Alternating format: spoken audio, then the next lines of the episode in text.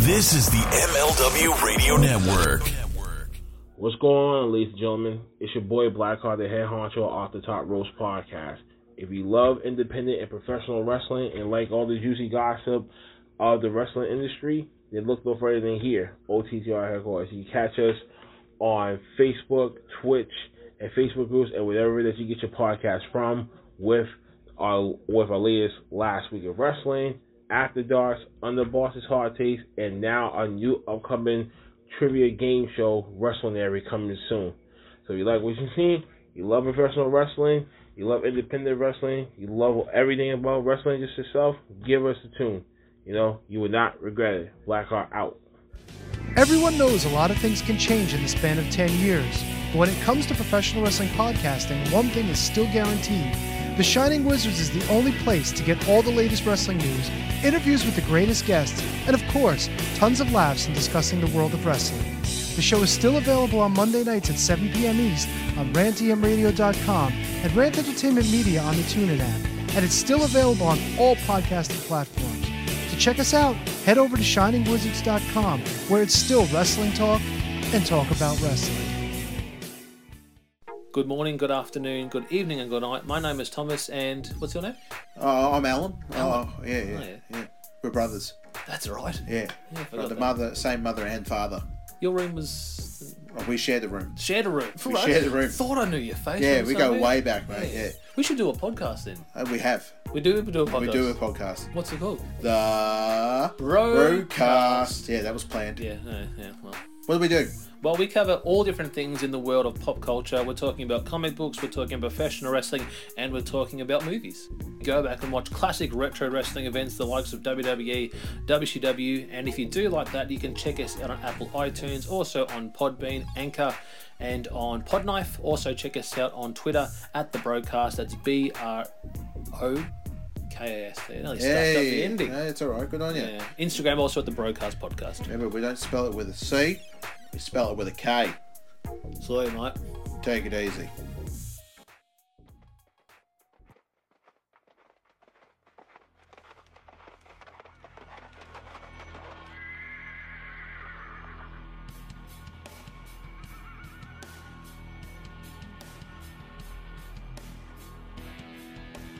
Welcome to another episode of Future Stars Now, brought to you by the MLW Radio Network and the Front Room Material brand. My name is Mike Friel. I'm so glad you're joining us today. We have a great interview lined up right now.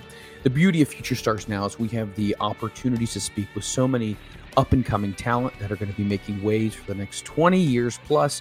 So you're able to jump on board and get to know them right now. Tonight's guest is very exciting, and I am very excited to be doing this.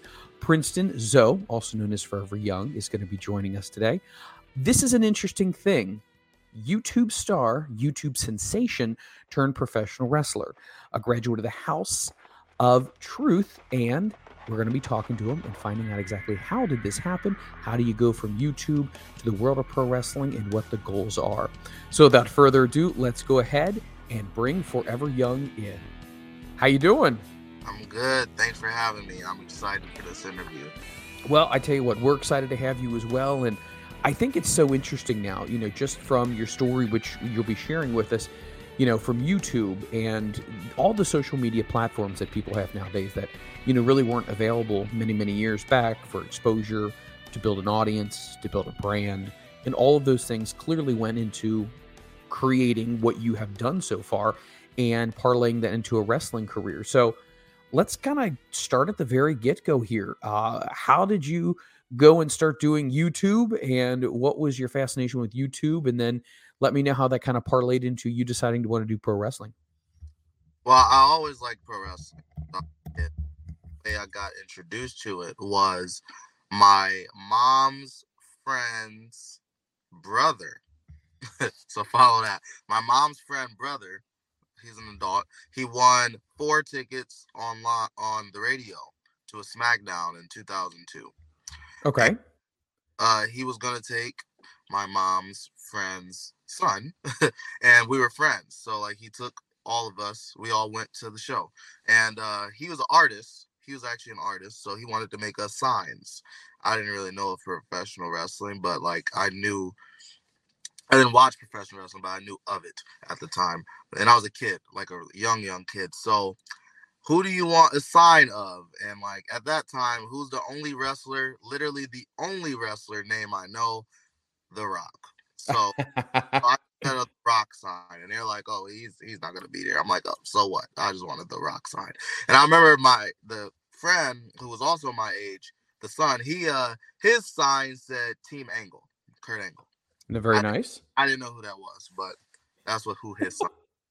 And uh, so that's how I got introduced to wrestling. I went to that SmackDown, and I really wish I knew which episode of SmackDown that was. I would love to watch it on WWE Network now, because at the time I had no idea what was happening. But I liked it, and then I ended up watching SmackDown for like I don't know how long. But then I found out about Raw, and I started watching Raw, and I watched it ever since. So I've been watching wrestling since 2002. And then I- Wow. I got into like TNA and Ring of Honor at some point, like way, way later.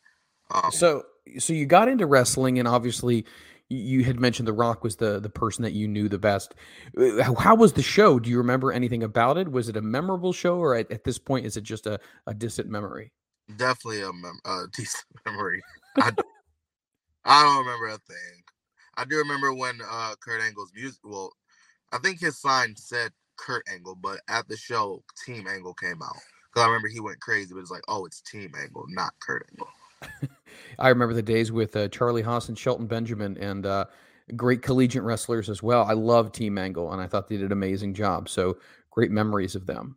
Shouts out to Charlie Haas because he just won a world title at a wrestling show I just went to, XICW. That's awesome.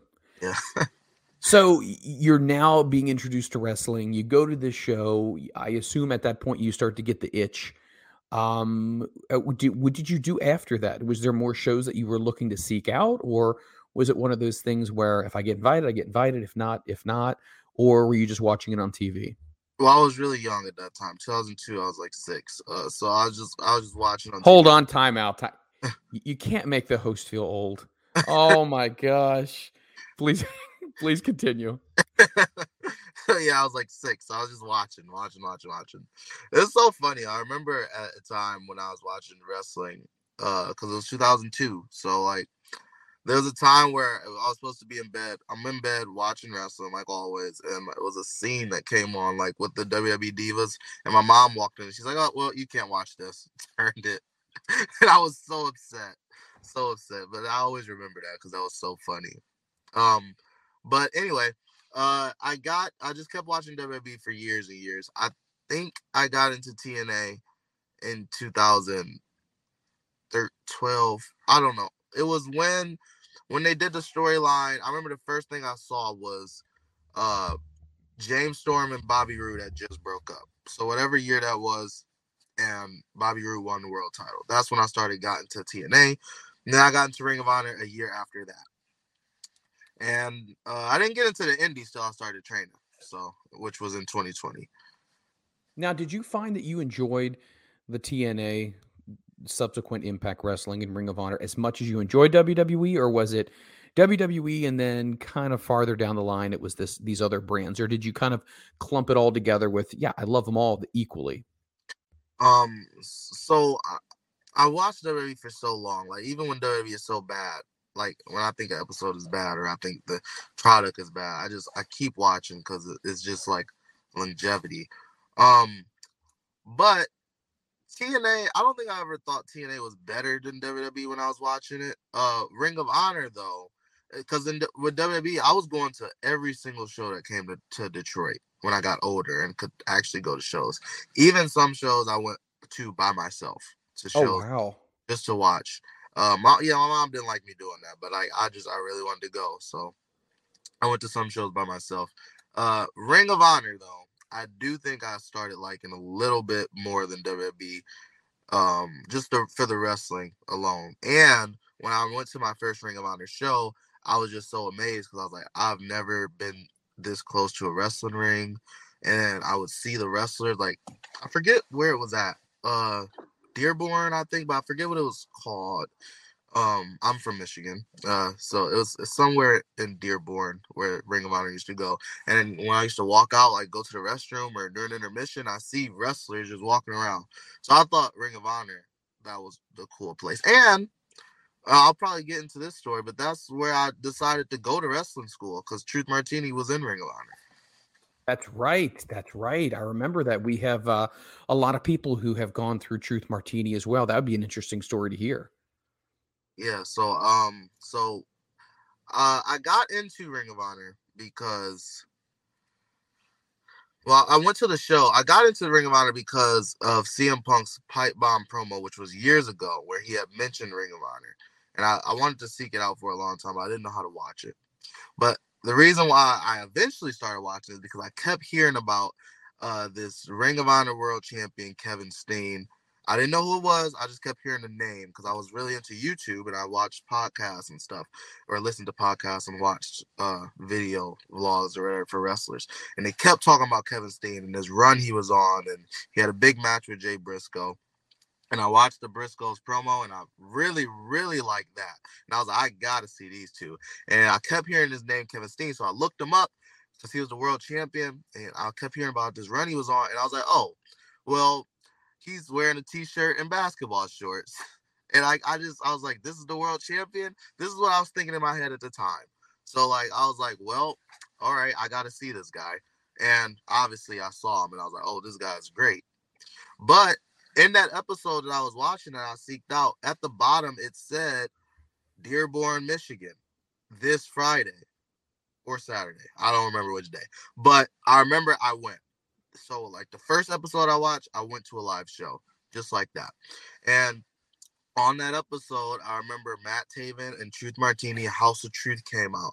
And I thought I saw this guy with this big old hat, didn't barely have on any clothes, like a tuxedo jacket, this huge tattoo, and this hair sticking out of his hat, like Willy Wonka, these goofy glasses. and I was like, what goofy music and he had this huge book and I was like, what in the world? I love it. I was like, I was, I loved Truth Martini. He was a manager. He was going crazy on the outside. Everything he was doing, I like this guy is great. This guy is great, and I'm. I think that match was the match right before intermission. So during intermission, I looked up Truth Martini because I wanted like that was like my favorite guy on the whole show. I didn't know many people on the show, and I noticed that he was from Michigan. I'm like, oh man, this guy, like, I gotta look up some of his stuff. Long story short, I went back to my seat after intermission and there was a flyer for the House of Truth. And I'm like, oh, this guy has a wrestling school. It was like that's fate, my friend. That's fate right there. It blew my mind. It took me a long time to go to the school, but I just could not believe that this guy, he was my favorite guy on the show, wasn't a wrestler, mind you. He was just a manager, but I just loved the character so much and he had a wrestling. He was from Detroit and had a wrestling school in Detroit. I thought that was insane. Yeah, it's interesting when you find out that the different wrestlers, depending on who they work for, uh, the companies, their schedules might not be, you know, like WWE's is, which is 300 days a year. So several of them uh, will have their own wrestling school as well to supplement income and train the next generation and help, you know, get people breaking into the business. And yeah, I definitely am aware of Martini School as well. And uh, the Motor City Machine Guns are also from Michigan as well, which I think is really, really awesome. So it's interesting because Detroit and the entire state of Michigan, for that matter, is very much a hotbed for pro wrestling. And you're in that area right there where you're you know there or you go down a little bit further south and you're in ohio and then obviously if you go west you're in indiana and then pennsylvania so there's a lot of areas right around that centrally located area that you can go for tons of wrestling shows and really great wrestling schools mm-hmm. yeah i've only been to so i graduated from the house of truth uh but i've i visited uh skull and bones once you know are you familiar with that school i am yeah, that's the only other school. Well, I, I guess I went to UCW school, but not for the school. I went for their show. That's the so, t- so take me through the timeline here. So, from the time you started watching, and then all of a sudden you started realizing what you really liked, you saw the flyer on your seat, and then how long was it before you actually officially enrolled into a program? I enrolled in 2020. Um, just kept putting it off. I emailed Truth a few times because I wanted to do it. It was like procrast. It was like scared because I never was an athlete. I so like Kevin Steen actually helped like seeing that picture because I like I said I kept hearing about him and hearing about him. And I looked at this picture like I had to look him up and I'm like oh, like he had on a t-shirt and basketball shorts. He was the world champion and everybody was talking about him. And like I found out that that like he got talked about by Jim Cornette like about that. Like somebody said he would never be world champion or be in WrestleMania, and now look at him. He just main event. Jim Jim Cornette usually says a lot of things that uh, I'll at least admit I don't 100% agree with. Um, but but yes, you know, Steen was was huge, obviously in Ring of Honor in the Indies as well. Um, the Battle of Los Angeles as well. He was a big in as well.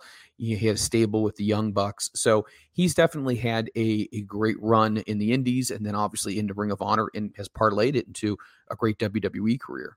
Yeah, um, but to answer your question, uh, I don't remember what year that was that I saw that flyer. I can figure it out. I could figure it out if I was at home and I saw the DVDs and posters and stuff that I have inside my house. Um, but I know that I went to school in 2020 because, and I can tell you exactly why I eventually did it. Is because I'm I had I had a car. I remember at some point I was like, oh, I can't get to the school. I don't have a car, or like, oh, I'm inside of I was inside of college at the time, or like I, any type of issues. At that point, uh, I had just moved into my first apartment by myself. I I had my own car, and the pandemic had just hit. And since the pandemic had just hit, there was nothing really to do. And my job at the time, it uh, since there was a pandemic, it had just started. Like they made it so that we didn't have to come to work. So you could basically you didn't have to go if you felt sick or if you didn't feel safe. But in in that, so since that happened, a lot of people didn't show up. So they had to try to make people want to come. So they said, all right, for any hour of double time of overtime you work, you get double time. So, and if you work your regular shift, you get like a three dollar premium, like on top. Wow. I worked, so I worked a lot, and I remember in one week or no, two weeks. It was two weeks. I made enough to pay for House of Truth. So I was like, I'm gonna just do it. And I, I didn't have to go to work whenever I didn't want to. So I was like, I'm gonna just go to House of Truth. So that is what what really put me uh made me go was the pandemic. So one good thing came out the pandemic. yeah, yeah, no kidding. So let me ask you, what made you finally decide to make the leap? I, I know you had said you were a little uh, hesitant about it and you were kind of putting it off, putting it off. Was there something that finally kind of pushed you or gave you that that last nudge that you needed to say, you know what, either now or never?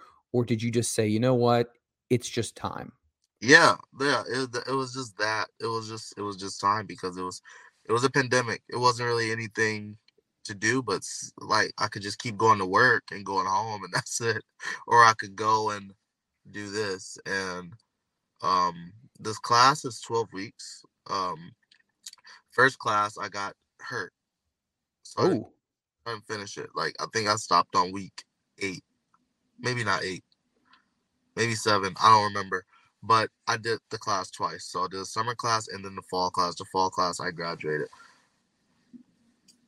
So when you're in the school, kind of let me know what the process was. So when did you find out you were officially accepted? Was there any process of where you have to come in and meet with somebody or sit down and talk to somebody? Or how does the official acceptance of uh, your spot go? Or was it a situation of, hey, you put up the capital, show up, you're good to go? Yeah, I think that's how it is. I think that's how it is. If he does, if Truth does have some like that, I don't know about it. Okay. show up and you have the the pay, and it's like, all right, you're enrolled. Here you go. So your first day in pro wrestling camp, um, with training, do you remember the first thing they said to you when you got there? Did they group everyone together, and was there like a a speech about what you're going to be going through? Kind of walk me through like the first initial interactions you had when you walked in the door. Very intimidating for me, especially because, uh, like I said, I never was an athlete, and I was looking around like, oh my god, like not everybody, but I was like, holy cow, they're in such better shape than me. This is about to be hard. And I thought it was hot in there because the first class was a summer class that I did. Um, and the speech, definitely the speech in the beginning, I was like, oh my god. I remember Truth Martini saying, This is gonna test you more than anything else you've ever done. Anything, no matter what you've done, is gonna test you the most. And he said, uh, well, we went around and like why you you have to introduce yourself and say why you came here, right? And I remember at the end he was like, I'm pretty sure he says this in every class, but he said, uh, you're gonna want to quit. There's gonna be a day where you're not gonna want to come in. But I want you to remember what you just said, why you came here in the first place. I'm like that. So like there was never a day that I went in that I didn't that I wanted to not be a wrestler I wanted to stop the class. But there were days where I didn't want to go. Oh, sure, absolutely. Who were some of the other trainers that were there along with Truth? So during my class, uh Truth was like the main trainer in my in my in my both classes. But uh, in my first class, we had a we had Mysterious Movado hmm the whole time, every single day. Mysterious Movado was there, uh, with Truth. Um, and Sean Tyler came in. Uh, I think he came in two days a week during the first class, Eh, and then we had guest people that would come in, like Nick Moss and uh, different people. Like uh, different people would just show up to help out. Uh, but the people that were the trainers, I would say, were Truth Martini and Mysterious Movado. In my Okay. sec- my second class, Truth Martini was there every day. Ja- or Mysterious Movado was there for like the first three weeks with them, and Sean Tyler. That's where uh, he actually kind of like was like the assistant, like the head assistant trainer. Is how you say it? So he was there every single day for the second class. So was, so the second class it was Truth Martini and Sean Tyler. How much of it was just conditioning in the beginning? We we hear a lot of people who go through different training programs in different parts of the country, and and they normally that what they say is they go ahead and they they run you pretty hard and to try to get your your wind and your cardio up before you even really step in the ring or learn how to do a back bump or whatnot. So, how much time did you guys spend just on like cardiovascular and weight training and whatnot? So we didn't do that in, the House of Truth. Uh, the f- first, well, I, unless the rolls count, first thing we learned were the basic wrestling rolls. You know what those are, right? Like the front row Yep. like rolls. Day one, we did all the rows, and then right after the rows, it was back bump. So like it was like that. It, we didn't really do like we did uh cardio um training inside the ring. It was all in the ring. You know what I'm saying? Oh wow, that's awesome. We did drills for like uh in uh what would you call it? Cardio drills. Yeah, like calisthenics and you know trying to get up your wind and Yeah, in the ring. We did it in the ring. oh wow. So you're going through this process. Did you strike up any friendships or become close with anybody in in your classes? Normally, we also hear stories about you know that's the normally the very first place where you know friendships and relationships start building and where the networking really starts because obviously after graduation you know it, like a lot of businesses it's who you know oh i know some and such who works in this promotion who works here well let me call them so was there anybody that you kind of buddied up with and, and became uh, close to yes, yes, definitely. And like, uh, so I'm gonna talk about my second class because that's the class that I graduated in. There was seven of us, and I was close with all of them. like, all of them. I'm friends with all of them. Um, I remember, I don't know, like Lamario Star. Lamario Star is um, uh, somebody that graduated with me, and I remember, and he's uh, a bodybuilder. He's like really like in shape uh his job is to train people and i remember when i was struggling with like the cardio stuff or something inside the uh, house of truth that wasn't the in-ring stuff but just like um how would you say uh the cardio stuff right? Like Sure. so, like jump jump rope being light on your feet stuff like that. He helped me out a lot like a ton at the House of Truth or outside the House of Truth. He invited me to his gym uh, where he had his clients and he helped me. I remember he helped me with box jumps because I knew leapfrogs were coming up because I did the first class. And I'm like, man, I cannot do a leapfrog. I really need help. And he started me off with like a small box and we just kept going up and up and up. And like, he really helped me a lot. So I was close with him. And also Kyler Coleman, my my partner, my current tag team partner, we're super close, and we were close since day one when we first went to the House of Truth uh, inside that class. Um, I was also close with like Brutus at one point, Brutus Atwell, and uh, Iron Eagle from Cobra Kai. I was really close with. So I was I was really close with every single person that graduated from my class at some point. At some point, we were close, even if we're not now once you are in a program like this, and, and I know that you said that Truth had mentioned there's going to be a point in time when you're going to quit. Was there ever conversation amongst you and the other individuals about quitting? What was that? Was there ever a conversation that you may have had or somebody else may have had about considering quitting at some point in time because it became really strenuous? Or was everyone just, hey, we're in it no matter what, we have each other's back? Hmm. I don't think so. Like like people did quit. You know, like the class we graduated with seven, but the class I think had eighteen. I think it was eighteen people in the beginning. Wow. Yeah, my first class was sixteen people in the beginning, and I think five of them graduated. Unbelievable. So you're going through the program. How did you feel by the time you got to the end of it? Did you feel like it was the, the most grueling and challenging thing you had ever gone through before? Absolutely. Our, when it was the last day, and it was right before we started practice matches. So it was the last day of review. You learn everything, and then you review everything, and then you have practice matches. And I remember on the last day, right before practice matches, I, it was Blake 182 or Blake Acumen or Blake Bale. He changed his name a lot. I him and I said, I am not having a match for like two years. And he looked at me and he laughed and he said, This was the hard part. Once you start having matches, you're gonna be much better. you're gonna feel much better. And it was definitely the truth. Um yeah, it was definitely much better. Like training. If I give somebody some advice for training, get in the best shape of your life because it is it's so hard. At least it was for me. At least it was for me. Maybe no, I I believe it one hundred percent. So you've graduated, you feel good about this. This is a big major milestone. I mean, you go from watching wrestling to becoming a big wrestling fan. You know, all of a sudden now the person that you saw in your very first show or your second show, you know, you get the flyer and then you go and you save up your money and you go through the school and now you're done.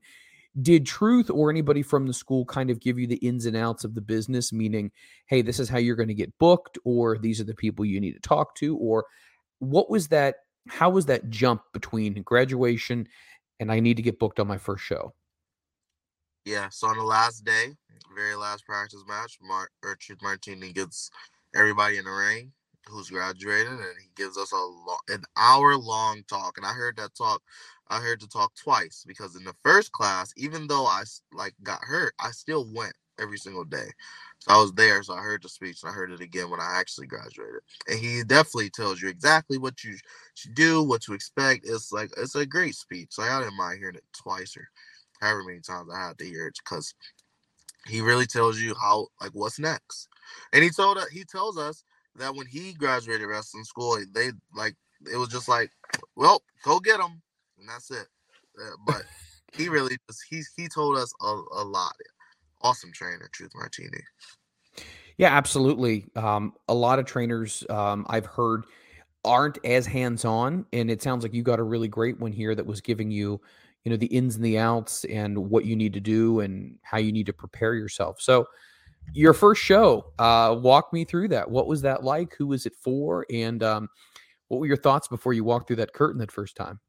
So I went to my first show with my friend. Uh, he's a wrestler now, Brutus Atwell uh, we were we after graduation we went to like immediately. Right, right when we saw a show, we went to it. We are the only two from our class, I think. I'm pretty sure we were the only two that went. We went uh something that Truth Martini tells us to do is to go four hours before. So we went four hours before, introduced ourselves to the promoter, uh said said who we were, and we were there to help out. Uh, we helped set up the ring. It, we helped set up. I remember we were setting up something. I'll tell you, like this is my mm. first time, so we are setting up these tables. We we're outside of a hall, right? We're putting these tables on top of each other, a ton of tables. And I'm like, at, at some point, like, because there were people there that already, like, they were they were green, like they graduated from Truth, but they were they had been doing it for like a, a longer than us, because that was our first day. So eventually, we're doing all these tables, like 20 tables. I'm like, what is this for? And they're like, oh, this is our locker room. I'm like, oh. And they're like, welcome to independent wrestling. You, you stack all the tables up, then you put a tarp over it. It's like, it's a locker room. So it's like, it like it's like, it's like a awe. Like, oh, this is how this works. putting together the ring. That was my first time putting. That was our first time putting together a ring. So it's like, oh, this is how this goes, and this is how that goes. Like Truth Martini showed us how to do the ropes at the House of Truth. The House of Truth, we learned how to do ropes, but from from nothing to actually building the ring and then putting up all the chairs and everything, it was like it was like a, ah, this is how this goes. And I remember um someone didn't show up, so uh Brutus actually got asked to do the match a match, and and that happened to me too. Like, but it wasn't at that show. It was like at a different show. Um, and did I say what show it was? It was Pro Wrestling All Stars, so Detroit. Pro Wrestling All Stars. Okay. That's awesome. And, you know, it, it's so important.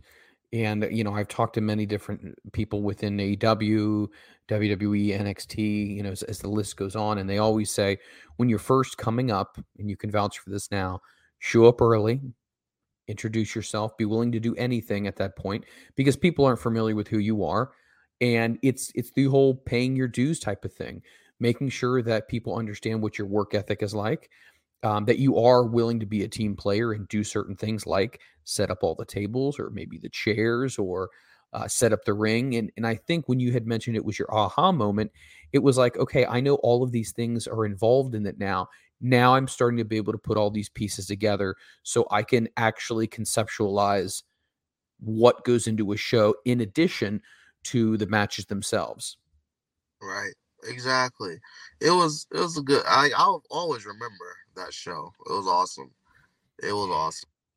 So the first show you do get to work on, um, was it one of those deals where you had a bunch of butterflies, or did you was it more of, you know what, I need to get this out of my system so I can just go ahead and move on from this. Once I get this done, I'll be fine. But until then, it's it's nerve wracking waiting. Yeah, I still get nervous every single show like right before I go out. Once I go out, the nervousness goes away, and I don't even think about it until after. I'm like, oh, like I don't think about it till the next show. I'm like, man, I still get nervous right before I go out. But uh, first show, yeah, it was um, it was same thing. I don't think it was someone didn't show up though. I think it was um, they had a spot. So they had a spot for three people, and like I got that spot. Like the first show that me and Brutus went to, someone literally did not show up. So like, and Brutus got that spot.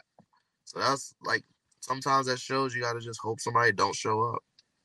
Yeah, and that does happen as well. And it's one of those things where, you know, uh, Matt Cardona has his his theme or his phrase, you know, always ready. And I think that's something you got to live by because you never know when that opportunity is going to come where they say, "Hey, kid, get over here. You're in," and uh, you, you just got to make sure that you're ready for it. Let me let me throw this one at you. When you get done with the House of Truth, so to go back a little bit, did he also talk to you about how to get gear? where to get boots, all that kind of stuff. Because I know sometimes it can be hard to know well, who do I go to or who do I talk to or how do I find these people? So was that ever a part of also your training as well before you made your pro debut that you knew where to get your stuff? I don't think he said where to get it, but he definitely said to get it. He definitely said to get it. He told us what to do with it. So like um if you're not booked on the show, obviously you don't bring your gear inside, but you right. have car, you know. But I don't think he told us to answer your question. I don't think he told us where to get it. No, but that you get it. Yeah, it's it's something that I hear a ton of times with with people in the indies and it's not easy either because I think you're trying to process I'm now a pro, I've been professionally trained. Now I got to think about booking. Now I got to think about what my attire is going to be. So Right. that's was kind of my next question. How did you determine what your gimmick was going to be and, and how you were going to present yourself when you walk through? Was that something that you just kind of took a lot of time, or was it something that you kind of knew right off the bat? Hey, this is really the way I want to present myself. Um, so it's funny that you say that because about the whole like gear thing because I for my very very first match did not have gear at all. Like I ordered it, but like it takes a while. It takes a while to get there. So I didn't think I would get booked so fast. I mean, I hoped I did, but like I, I guess I just didn't know that it it took so long, right? It wasn't custom gear though. It was just like gear. So, but like I had to take the book. I had to wrestle. So like I just put something together. Like um so, I didn't want to say, but like I, a lot of people do it when they first start when they don't have gear.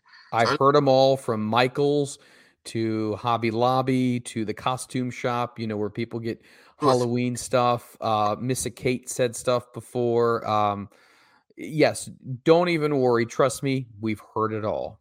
Right. and but to, for my actual gear, for what I wanted to wear, um, so I knew that I wanted custom gear. I already knew I wanted custom gear, and so I used the video game to like uh figure out the design I wanted. I knew I Oh, wa- that's smart. yeah, I knew I wanted long tights. I wanted the long tights, and I knew I wanted a top. Um, who it was Pentagon, Pentagon Junior. That's where I like I uh, at first was like, all right, I want gear like his because you know his top is like it looks like um I don't I don't know what it looks like, but it, it like I wanted that style of the top, and then Dominik Mysterio used uh wears the same like style top, so I Yep. wanted a top like that, uh with the long tights, and that's how I came up with it. And I just played with the video game to come up with designs. Oh, and you said how did I come up with my gimmick? It was literally what I do. Like, it was just YouTube. Nice. Came up with that. That's so interesting because, you know, when you talk about, we've heard a lot of people say, well, you know, don't invest too much money in your first um, set of gear for the simple fact that go more generic instead of going more customized because you may change your gimmick at some point in time or you may decide you want a different look. And if you've invested all of this money in customized gear, changing your mind at that point in time is going to be very costly. So, but if you knew what you wanted, and I think it's really cool that you use the video game characters to all right, let me check out the tops. Okay, let me check out this. Let me check out the boots. And then you can do that 360 thing where you're like, ah, well, it's like picking uh, paint swatches out and you're like, ah, I like the way that looks.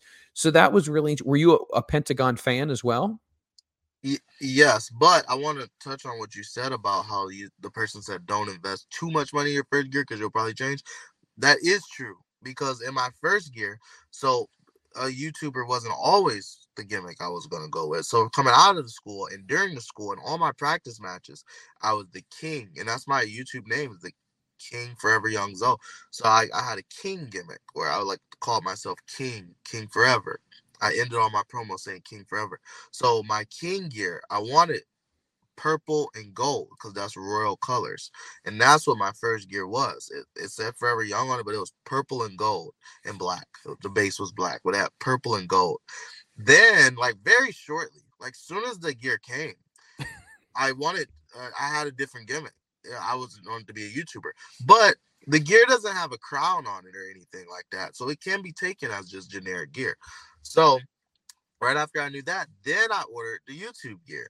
So now I have like YouTube gear, and that gear is specifically YouTube because it has like a play button on it and the font, like and all that, and it's red, white, and you know the black. YouTube, all YouTube.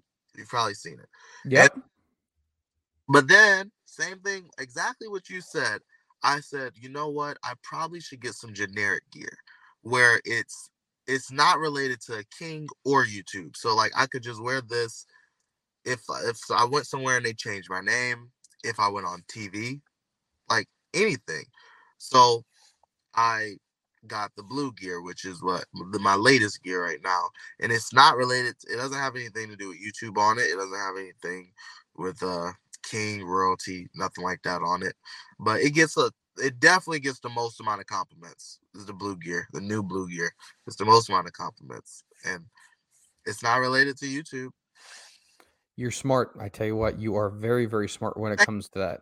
I give you a lot of credit. Um, it's one of those things that a lot of people don't normally pick up on really quickly, but you seem to have got it. You understood, hey, you know what? I probably should do X, Y, and Z. And for a lot of people in their early stages of their career, they don't. But I give you kudos uh, with that because that's a that's a big, big thing. Let me um let me throw this out at you as well. So when you're getting all of these things, obviously we know that things aren't necessarily cheap. Without talking dollars, um, what would you say is the best thing to do when you're trying to get gear? Because you know some people aren't even aware. You know what does a good pair of boots cost? Um, or what does what type of material should you be looking for in gear? So it, it withholds it lasts. Uh, any advice on something like that what you should look for or what tips that you have? Well um first gear like this is what i tell people coming out of the house of truth because um i did before when I ordered my custom gear, they told me what um how long it would take, and I was getting booked already. So remember, I told you I had to make something up, like figure something out. So I did order from eLucha. So that's like generic gear, but normally like a lot of people have eLucha because there's not a lot of options. Sure. So I tell people if you get eLucha or Highspots or like that type of gear, only get it once. After that, you should go. You should go to custom. Get something, even if it's custom and it's like not super busy, you know. But when getting custom gear, my advice would be to ask multiple people for um inquiries. Is that the word? Where you yeah, sit, just advice as well. yeah, and you get the price and the uh, ETA on how long it'll take. That's what I do. I ask for um. Well, now I got one person that does it and does a good job, but I would ask uh, how much. Like, give them exactly what you want, or tell them what you want. Ask them uh the price and ask them the ETA on when they can get it done. Yep, the turnaround. Yep. And also, a lot of custom gear you can't wash. You have to hand wash it. So look out for that too. That was going to lead into my next question here. So, w- when it comes to taking care of your gear, the first thing I hear from a lot of trainers and a lot of wrestlers is please, please, please be respectful to your opponent. Do not smell. Uh, have you heard of any variation of this conversation about don't smell and, you know, hygiene and washing your gear and, and whatnot? Was there any kind of conversation or was that something that you i mean you probably you seem like you're really together you get this but was there any conversation that they said to you like hey make sure you don't stink you know you don't you don't want to offend your opponent A hundred percent. March Truth Martini definitely said that in class, not not even on the last day when it was um when he gave us the long speech. Like like throughout the um class, he told us like, look, hygiene is important in wrestling. Make sure that uh you're well kept, you know, and definitely wash your gear. That that that's said in locker rooms. People say wash your gear. People put it on social media, like that's a big thing. Because like people get lazy where they don't want to like if they got custom gear, like, I don't want to hand wash this. They they would rather just throw it inside the washer, but they literally can't. I think some people do throw it in the washer and they just put it on delicate, but you can't dry it. You can't dry it. And the washer uh, over time, like it's only gonna be going there like as many times, you know. a lot of people have mentioned that that I've talked to on this on the show that a big part of succeeding in pro wrestling is etiquette, meaning the respectfulness, the showing up on time if not earlier, always making sure that you're willing to do whatever, set up chairs, take tickets, whatever it may be. But also, did the truth talk about shaking hands and meeting everybody in your first time in a locker room? I get varying answers when it comes to this, but I'd love to hear what your thoughts are on that and what was instilled in you guys when it came to, hey, you're the new guy in the locker room. You first show up at the building. What do you do? I can tell you I can tell you this right off the back. Right when I walked inside House of Truth, uh, I think I was one of the last people there. I went right after work. Uh, I was definitely like one of the last, not probably not the last, but like I said, it was 18 people in that first class. Right when I walked in, took one foot inside, everybody came up to me and shook my hand. I thought it was the weirdest thing. I didn't. I was, I was like, what is going on? And they all introduced themselves the same way. It was like robots. They stuck their hand out. I shook it. And they said, "Hi, I'm." every single. And then when he gave the speech on the first day, he mentioned it. Like, like he talked about like how shaking hands is important. And then like I was like, I had like a brain blast because I used, to, like I said, I watched a lot of podcasts, listened to, like I was big on like uh, YouTube watching wrestling stuff, and I'm like, this makes perfect sense on why the story with Booker T and the Young Bucks came out. I don't know if you know about that that story.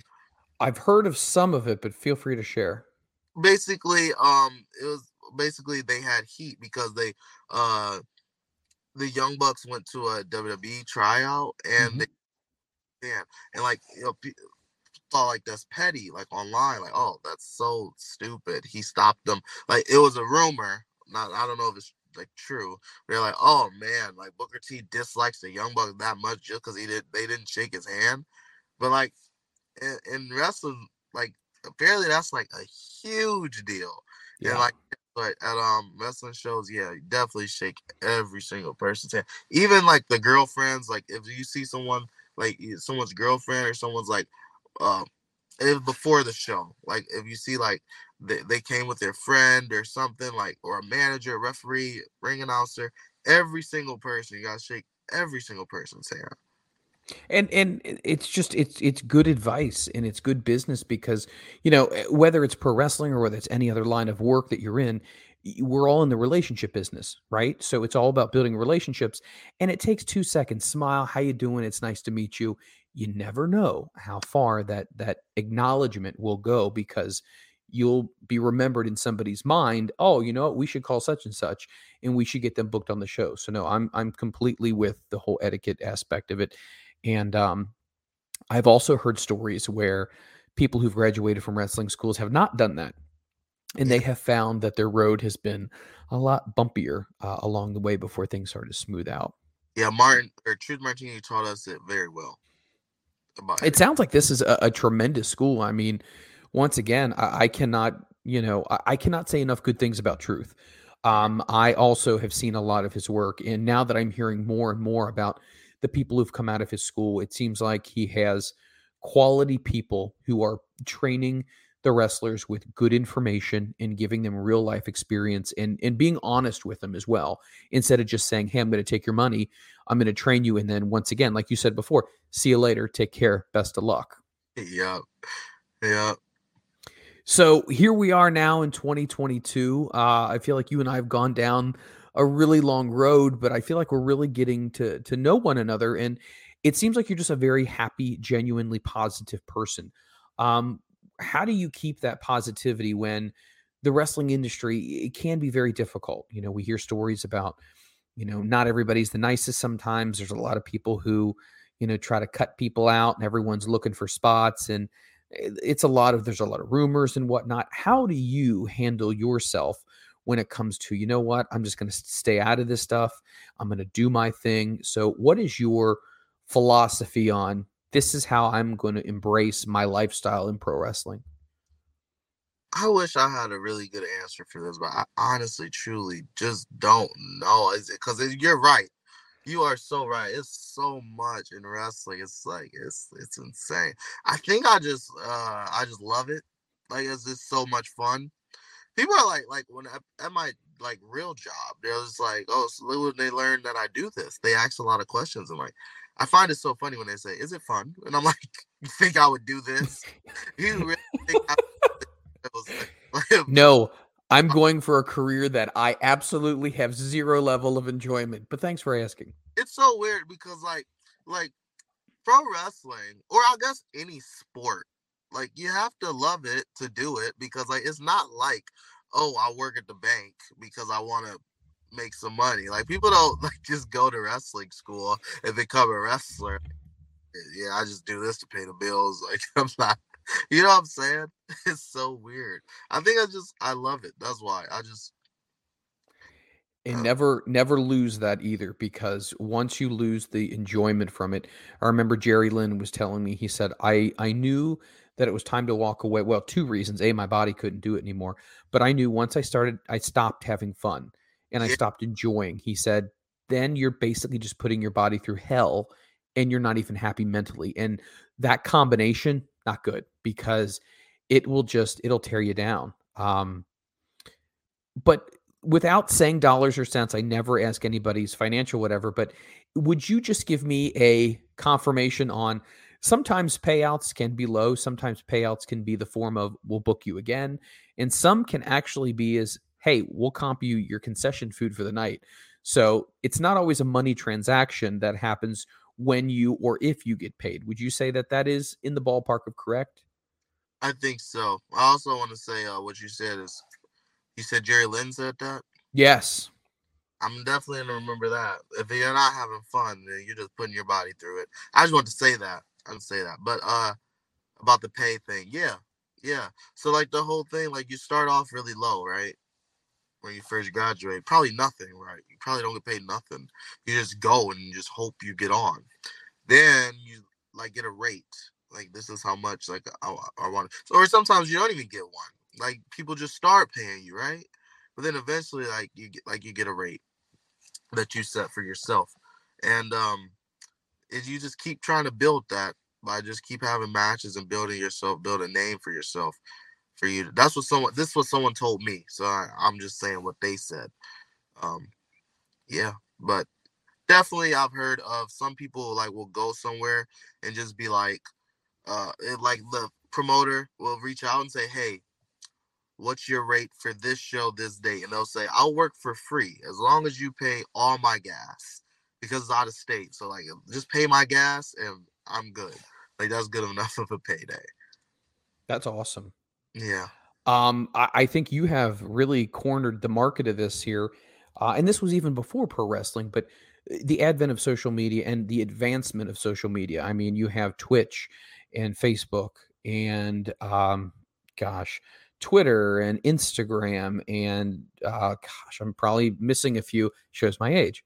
Um, You there's so many. Yes, there's so many things that you can put your product out there on and you can get instant reviews from fans and you can hear what people think about you know your style and this and that talk to me a little bit about how important and valuable that is because now with the way the world is if you're working in some smaller town if that match is somehow recorded it can be literally instant on social media and you can have hundreds if not thousands of people watch that match before the night's even over and that's a big deal with getting your name out there Yes, yes. Social media is very important. Um, and it's so important. I remember I got some advice from Trey Miguel. This was a really good, and I didn't even think like this. I did not think like this until he told me. Uh, he said to post everything online, which I already was doing, right? Like, so that's not the point I'm talking about. What I'm talking about was he he said it doesn't matter the crowd size. It really doesn't matter if the crowd has zero people or four people. If like it was like a handful of people. Well, all that matters is you post something. It takes one clip. If that clip you post it and like some the right person retweets it and then another person retweets it and it's a string of retweets of this one clip. Anything you did, it doesn't really matter what how what the crowd or who's in the crowd. It matters what so I I always kept that from Trey Miguel, what he said. I'm like, I never thought of that. Because I've wrestled in front of some small crowds. And I've I've literally heard people in the in the back say, Oh, there's there's no one out there. We're not doing anything.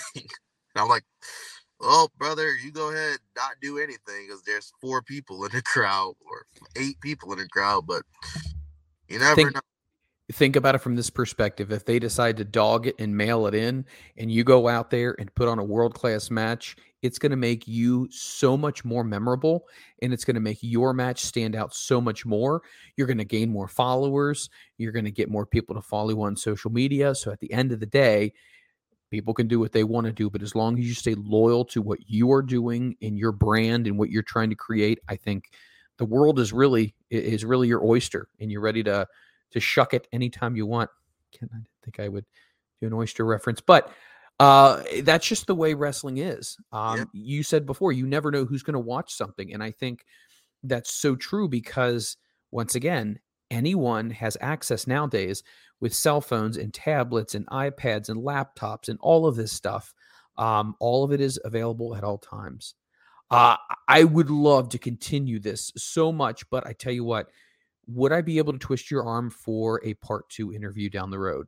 Of course. I love interviews and I had a great time doing this interview. Like we talked about a lot. So and I love we we did and and you were so open and honest and I feel like when people listen to this they're going to learn so much not only about you but your experiences but I think there's a lot of knowledge that you pass along also in this um in this interview as well. So when we post this uh, I also want you to give all of your information as far as Twitter, Facebook, Instagram, all that stuff. Uh, do you have this the the the Linktree or this this tree thing they call it now on uh, Twitter? Do you have one of those? I don't think so. Yeah. Okay. It's got one of these things where they list all of their social media platforms, and you can just go ahead and click them all and uh, just save them. But uh, go ahead and plug all your stuff, and if you have some upcoming dates as well, go ahead and plug those right now. The floor okay. is yours. Okay. Uh, before I even plug anything, I want to say shout out to Isaiah Moore. You did an interview with Isaiah Moore, right? Yes. What a guy! What a guy! It was right before my match with him and it was an amazing match. He was definitely one of my one of my top people I wanted to wrestle. He is literally my favorite wrestler on the indies right now. He is the nicest. Sorry, Isaiah. He's the nicest guy in the locker room. nicest guy. So help, help, helpful. he just he like he helped boost my confidence in the ring, and he just he gives me advice and everything. Sorry, sorry. My lights are turning off. I've been in the car too. you're you're totally fine. Uh, you went off my car, so I couldn't hear you. What'd you say? No, I said you're totally fine. Trust me. I've talked to people before who've been in their cars and the same thing has happened. So um but to plug all that stuff that you were talking about, you can follow me on Twitter. I think it's Team Forever underscore underscore underscore. I think it's three underscores. Uh, on Instagram, it's Forever Young. The G is a Q underscore Zoe. I should probably change that G to an actual G so I can stop having to say that. Facebook, you can like Forever Young on Facebook. Um, and yeah, that's about it. And upcoming dates. Uh, this Friday I'll be at For Us Wrestling in Michigan. Uh, Saturday, I'll actually be in the UP. So seven hour car drive up there. It is one of my favorite places to go, though. I love the crowd, the fans out there uh, for UPW. And April 30th, I'll be at Metro Pro Wrestling, same promotion where I wrestled Isaiah Moore. It's one of my favorite promotions in Michigan.